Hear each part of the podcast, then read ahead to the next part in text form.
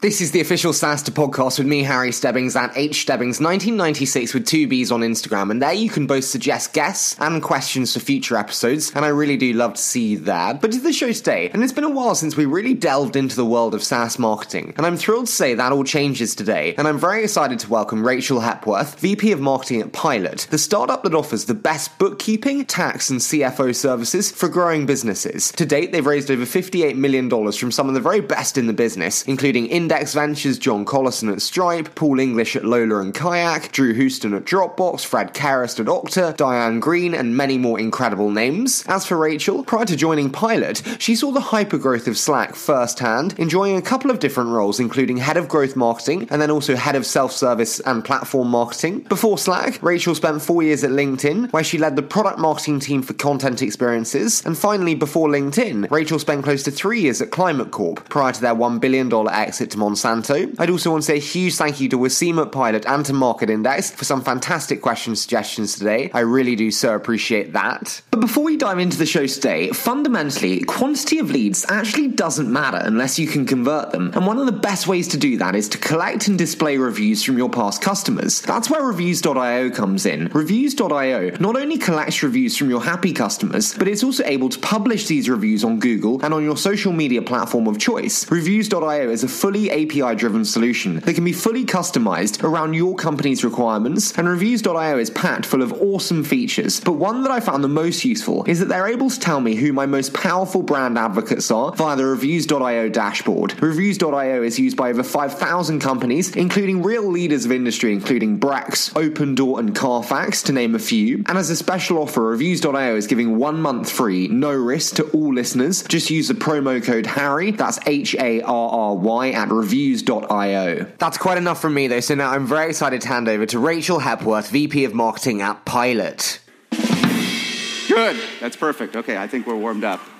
Rachel, it is such a pleasure to have you on the show today. As I said, I heard so many great things from your wonderful founder, Waseem, and then also from Market Index. So thank you so much for joining me today. Thanks, Harry. Happy to be here. I would love to kick off though with a little bit about you, Rachel. So tell me, how did you make your way into what I call the wonderful world of SaaS, but come to be the killer head of marketing at Pilot today? Well, the beginnings of it are somewhat of a long and winding story, and I'll spare you most of it. But basically, about 15 years ago, I was out of school. I'd had a variety of truly random but slightly interesting jobs, including selling cheese. And I decided that I wanted to join a startup because I was young, I had no responsibilities, you know, risk meant nothing. And I joined this company called Weatherbill, which was basically a market for weather derivatives, which hadn't existed before. And this was a slightly strange but really large opportunity because it turns out that almost every business has economic impact from the weather. So the idea is you want to be able to mitigate that risk like you would any other type of insurance risk. But if I'm really honest, what drew me to the company was their logo. They had this cute little umbrella, and I just thought that was really friendly at the time. And so the company took a chance on me, I took a chance on them. And then I spent the next year sort of learning about tech marketing, making every mistake in the book, and basically not really helping the company at all. And this was right around the time of 2006 to seven. After a year, decided that the definition of insanity was continuing to do what you'd always done, hoping for different results. And so went back and started to actually focus much more on customer development and product marketing rather than demand gen. And I didn't even have words for these functions at the time. It's just the type of work I was doing. And I realized that Weatherbill actually didn't have product market fit when I joined. And it's never good to be a marketer at a company without product market fit. And so I spent quite a while figuring out who actually was our target audience. Turns out it's not every business in the world. What do they like? What was missing from the product that prevented them from buying? How did we need to change how we went to market? And, you know, eventually Weatherbill rebranded to become the Climate Corp and it sold to Monsanto for about a billion dollars. So we did figure it out, but in the middle was the financial crisis. Looked like the company was going to go out of business. We weren't selling anything. And it was a pretty incredible learning experience, but probably not one that I'd really want to repeat anytime soon.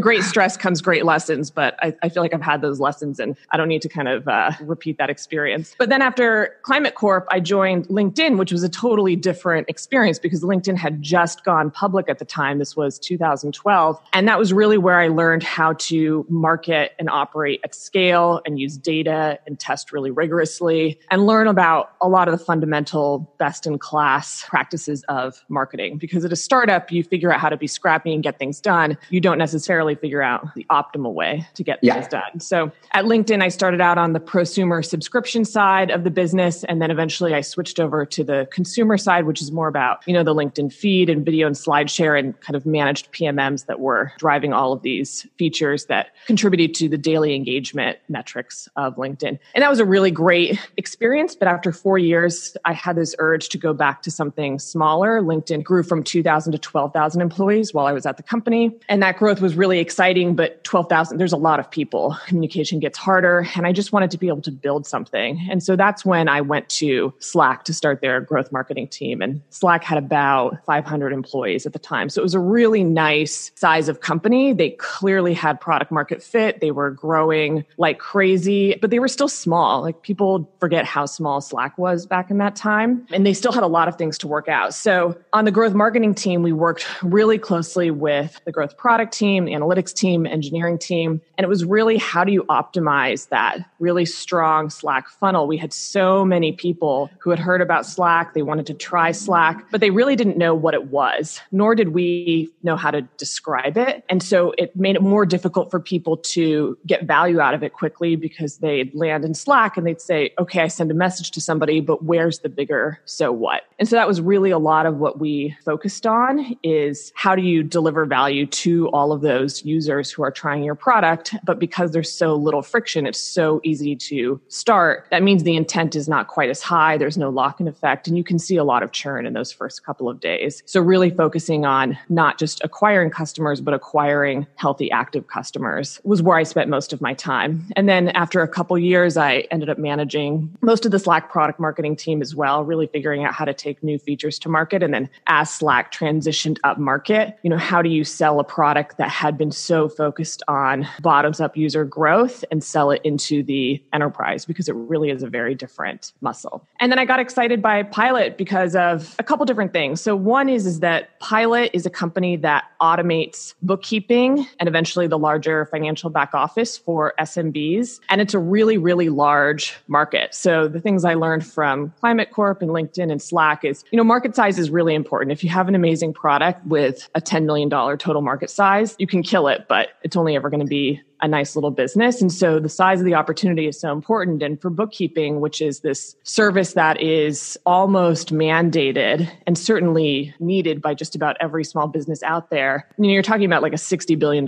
TAM in the US alone. So really legitimately huge market. Everyone needs it. No one likes it. It's a pretty ripe industry for disruption because there's no big player who's really killing it in this space. And also, no one bloody loves bookkeeping.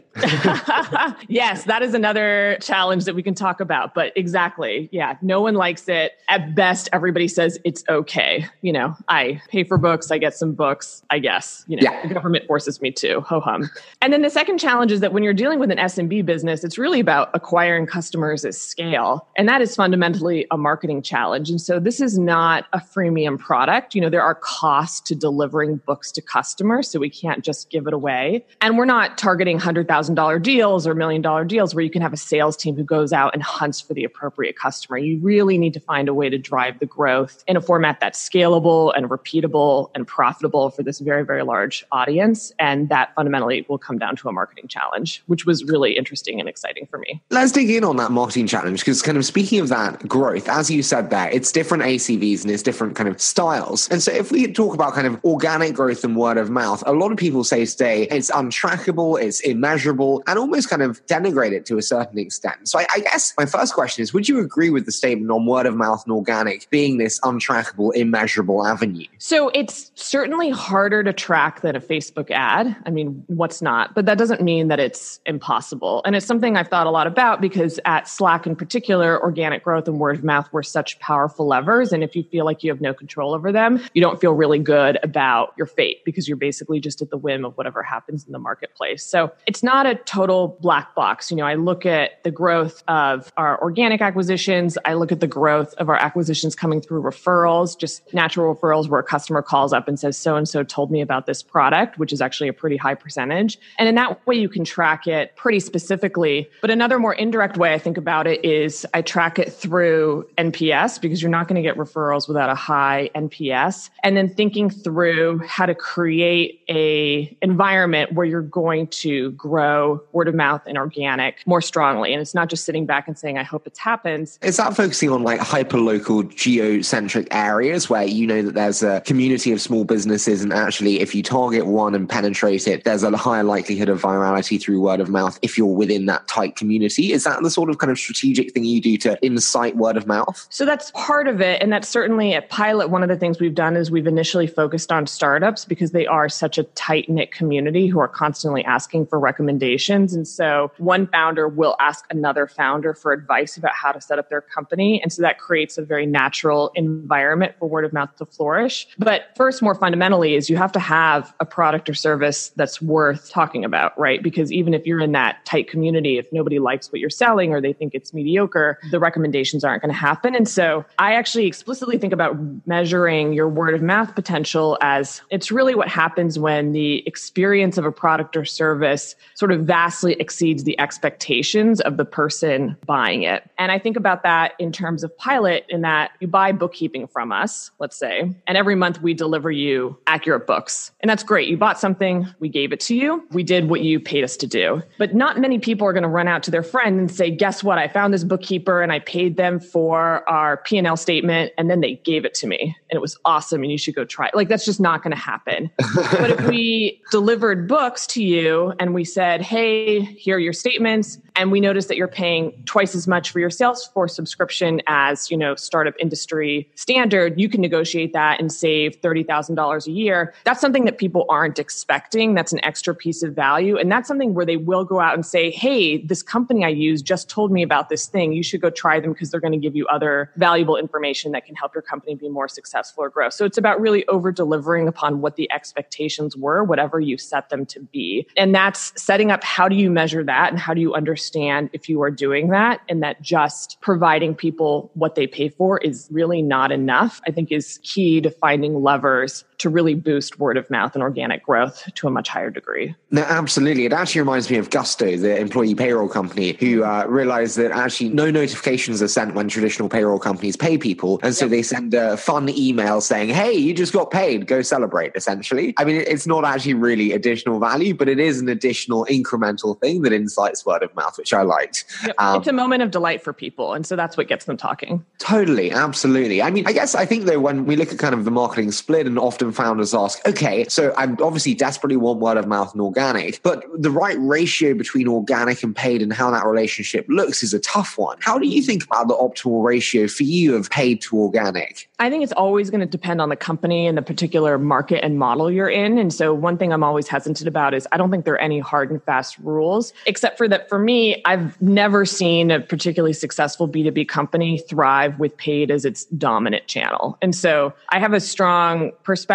that if organic in some way or shape or form isn't driving the majority of your purchases, and it doesn't have to be 90%, but still the majority, particularly in the early days when you're attracting those early adopters who tend to be the biggest advocates. If you haven't achieved that, I think you have a problem with product market fit and you need to step away from the paid ad spend and sort of forcing people through the funnel and think about how you create a better experience or you're solving a more important problem for your customers. Because for most SaaS companies, you know, you're not selling toothpaste. And so thinking that you're going to get all your growth through Facebook or Instagram or LinkedIn through an ad of we offer this thing, go buy it is not very realistic. I think of paid is useful for targeting very specific high value audiences for promoting certain events that can nurture people down a path. It's an ingredient in the mix, but it can't be your base. No, I, I, I do agree with you there. Thinking just of accountability within the org, I am interested, kind of going back to the organic growth element. Where do you think organic growth and kind of accountability with it lies? Is it marketing or is it actually customer success who really should be the ones encouraging product engagement, creating that community? Where do you think that accountability lies actually with marketing or customer success? I actually, in most of the companies I've been at, would question whether it lied between product or marketing versus marketing and customer success. So I think customer success is really important retention, for upsell, for expansion. And certainly the more upmarket you go, the larger the role customer success plays because they tend to be a little bit more bespoke in their interactions with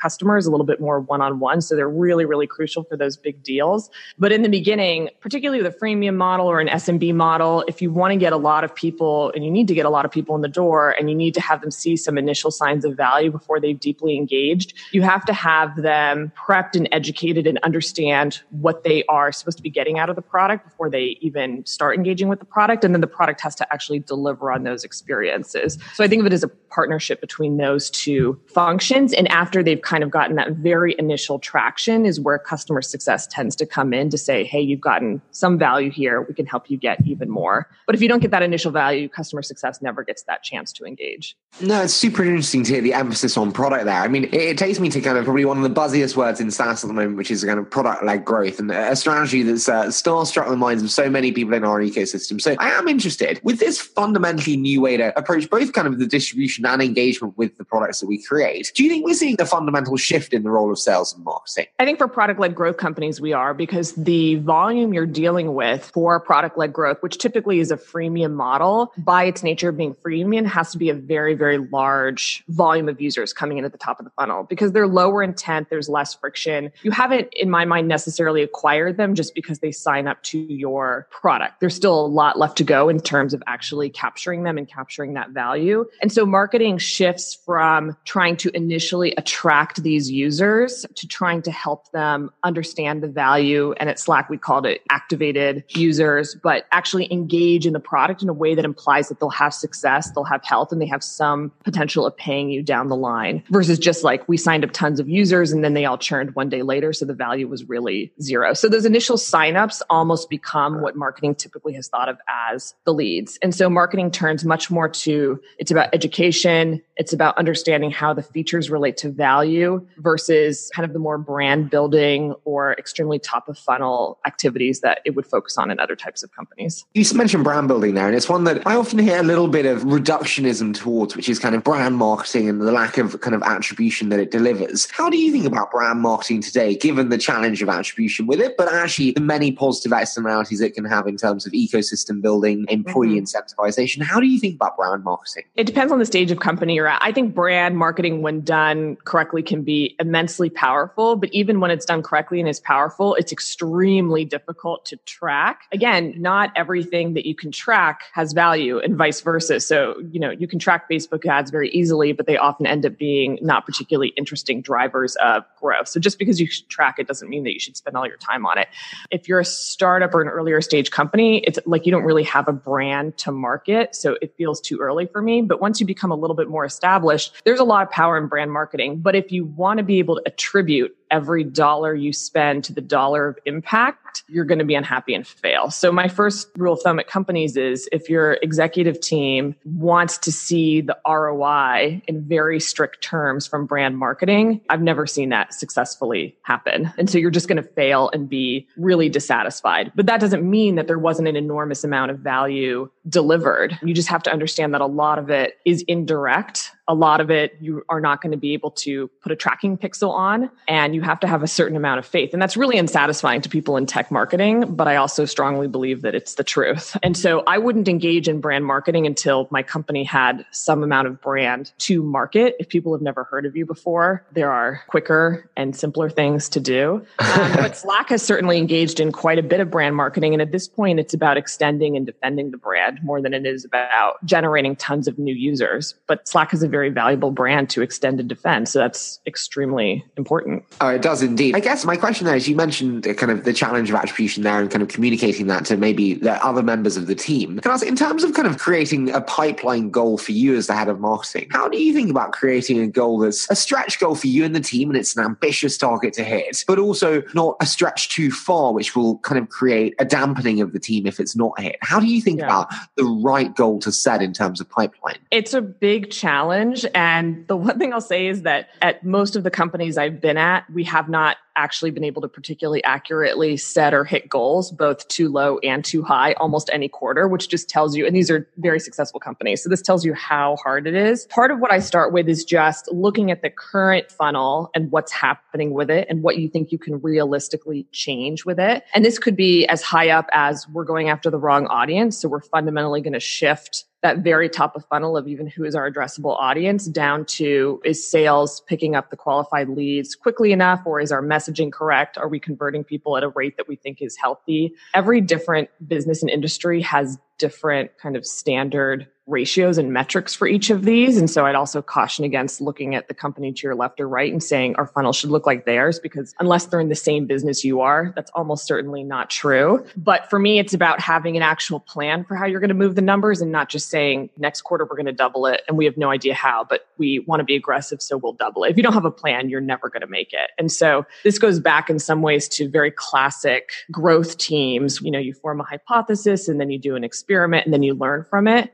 if you don't have a hypothesis of how you're going to achieve the goals you're setting, then you'll never figure out why you either blew them out of the water or failed to come close to them. And so that's my rule of thumb with setting goals is I need to be able to see how we're going to get there. And if I can't, then we need to have a conversation about if the goal is realistic or not. Totally. And I mean, I guess in terms of that conversation that then ensues, what's the ideal relationship, do you think, between the head of marketing and the CEO? And what does that interplay look like with the C suite itself? I think as much honesty and real talk as possible is important because you're not helping the business by not providing all the information. And that's actually one of the reasons that I was really drawn to Pilot is I felt that the executive team were people who I could have that sort of conversation with where if you had bad news or a point of view that wasn't exactly the same as their point of view, you could have a vibrant discussion about that and it wasn't going to be a problem. And so one of the first things I did when I came in at Pilot is I did some 2020 planning and kind of looked at our funnel and what's our growth numbers. And the conversation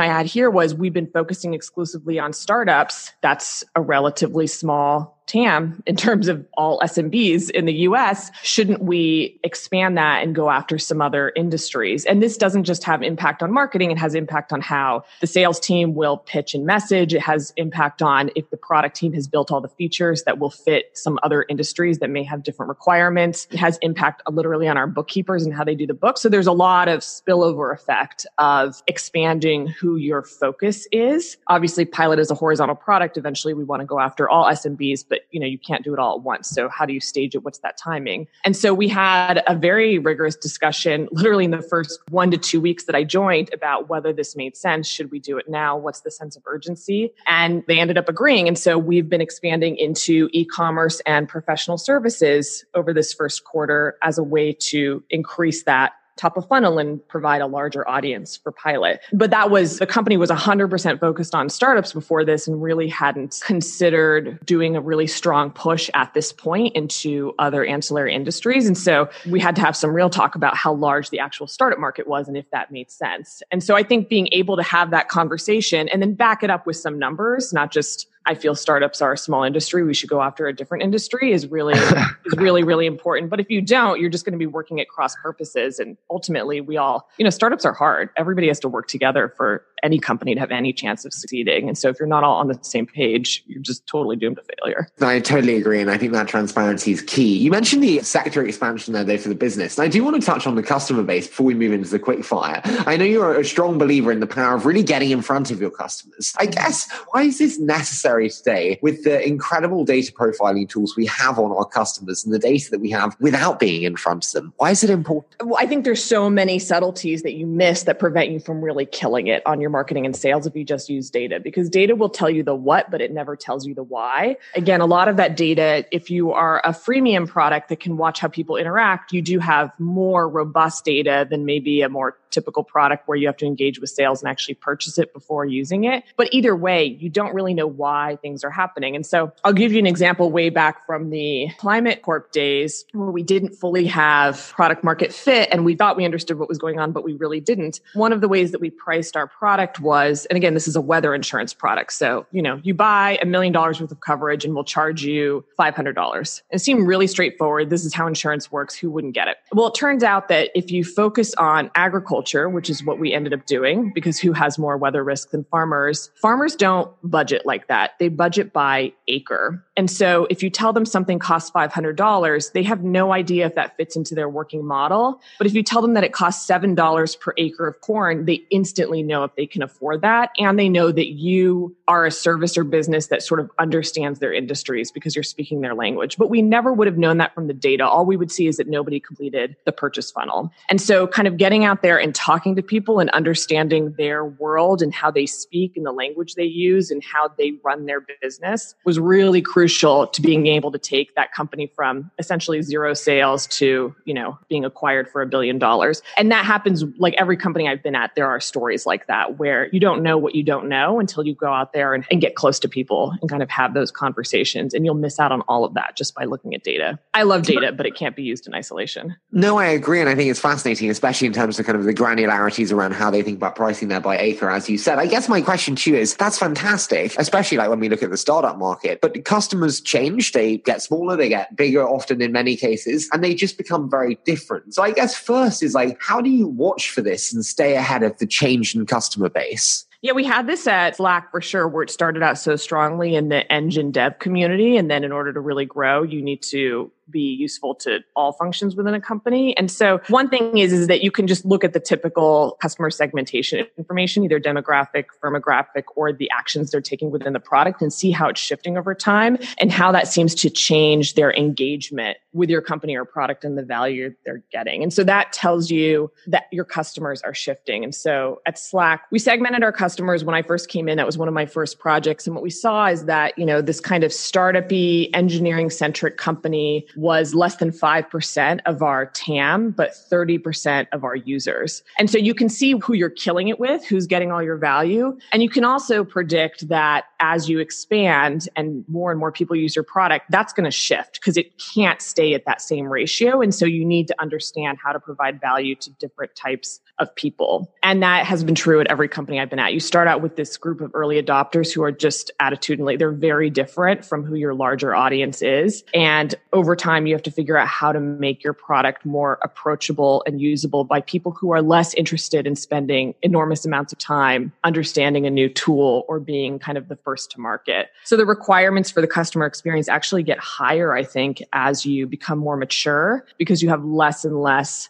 engaged eager users who are willing to bend over backwards to make your product or service work for them. And so you have to refine it more and more and be more and more self serve and simple to use and obvious in the value that it's delivering. So at Slack, we had to figure out, well, if we want people in sales to use it, what is the value for people in sales? You know, we don't have Jira integrations for sales folks. People in sales speak a lot to folks outside of their company. So having this only internal communication is not a particularly big value prop. And that was a really big focus of the marketing and product teams and customer success, all the teams over time of how do we speak to each individual function and understand the value they're going to get out of Slack and then oftentimes build new features to actually deliver enough value because the features didn't innately exist in the original product. Can I ask, is it super hard when you have a product like Slack or like Pilot though, it works across many different industries? Is it not challenging in terms of speaking horizontally to so many industries with one message? How do you think about resonating with so many when you are yeah. so horizontal? So I think the first challenge is one, figure out the axis that you're going to segment on. Like how are you going going to cluster your different customers. So at Pilot, our theory is, is that we're going to segment on industry because different industries have different financial integrations that are important to them and they have different ways that they use their books. So an example is e-commerce lives and dies by inventory and cash flow. So you talk about how bookkeeping helps you grow your business by managing that inventory and cash flow. Startups bookkeeping is important because investors require that you keep good books. You know, they want to see where their money is going and really high quality books can actually help you raise money faster. So that's very compelling for startups, but generally doesn't speak to e-commerce at all. And so figuring out not just everybody needs bookkeeping, but what is that deeper value that they would get out of it is really important. At Slack, we segmented by function. It wasn't so much by industry, except for a couple of regulated industries. So that was about understanding that Slack spread function to function. An engineer would bring it in and it would spread to the engineering team. And then how did it spread to other teams? Well, who works with engineering? Product. And so if product wanted to work well with engineering, they needed to be on Slack. What's the value to product beyond just you can speak to your engineers? And then who works with product? Well, marketing and product marketing. And so understanding how people adopt the tool and then understanding how to message it to that specific group of people becomes really important. But I think the key that differs for different companies that are horizontal is they might all segment on a slightly different axis. So understanding what that is is really key. Yeah, no, no, I, I totally agree with you. And fascinating in terms of that kind of internal expansion within the orgs there for the Slack product. I do want to move into my favorite element, Rachel, being the quick fire round. So I say a short statement and you hit me with your immediate thoughts. Are you ready to roll? About 60 seconds per one. I'm ready. Okay, so what do you know now about the process that you wish you'd known at the beginning of your time in marketing? Uh, it's really that you never know enough about your customer and that a lot of people, particularly in Silicon Valley, have really brilliant ideas that sound so amazing and are just totally irrelevant for the market they are trying to go after. So you cannot believe other people's hype or your own hype. You got to get out there and talk to people and it will cut short a lot of pain and banging your head against the wall when things are not working out. What's the hardest element of your role with Pilot today? It's what we talked about before. So, how do we smartly approach this really big TAM? Because SMBs are not homogenous. And so, how do we segment them? How do we find them? And how do we communicate the value of what Pilot does in a way that's relevant? Because everybody needs bookkeeping, but bookkeeping is not sexy or exciting. So, how do you capture their attention and create that sense of urgency of, I need to switch or I need to buy this service today? If you could change one thing about the world of SaaS today, what would you change? I think it's actually that a lot of SaaS companies have become very addicted to getting people onto their subscriptions and then hoping that they don't notice how much they are spending. This is true on the B2B and the consumer side. And so you see this actually marketing strategy. People can refer to it as don't poke the bear, where you don't want to remind people that they're paying for your service because then it will cause them to cancel because they realize they're not getting enough value on it. And that's always really bothered me. And I wish there was less of a tendency to use that as a churn reduction strategy than actually figuring out how to, you know, help people get more out of the product. Yeah, no, I, I totally agree with you there. Buffer actually have a brilliant email that says like, thank you for making Buffer possible. And it's got pictures of the team and it's just, it's integrating a moment of delight into something that's traditionally painful being like your invoice. so yeah, final one, who in SaaS marketing today do you think is killing it and why? So this might be because of the function I'm in, but I spend a lot of time thinking about SaaS companies that are targeted at marketers and who does a really great job. And the companies that come to mind are HubSpot is obviously killing it with content marketing and understanding their customer. And I think what's been interesting about them in the last year or two is they've really expanded their share of wallet. You know, they're not a young company, but they're accelerating their growth. And because that's because they know how to combine a bunch of different products and deliver more and more value over time to this SMB base that they're serving. And then I think Drift has done a pretty amazing job specifically in marketing. I mean, they are trying to name and own a category that has existed for a while and they did not by any means create, but still seek to sort of dominate it through their marketing. And I think they really understand their target audience and, and what people care about. And they've done a great job there. Rachel, as I said at the beginning, I've been looking forward to this one since I interviewed Waseem and he said, You've got to have Rachel on. And then obviously Mark from Index said many great things. So thank you so much for joining me Stan. I've absolutely loved doing this. And thank you so much, Harry.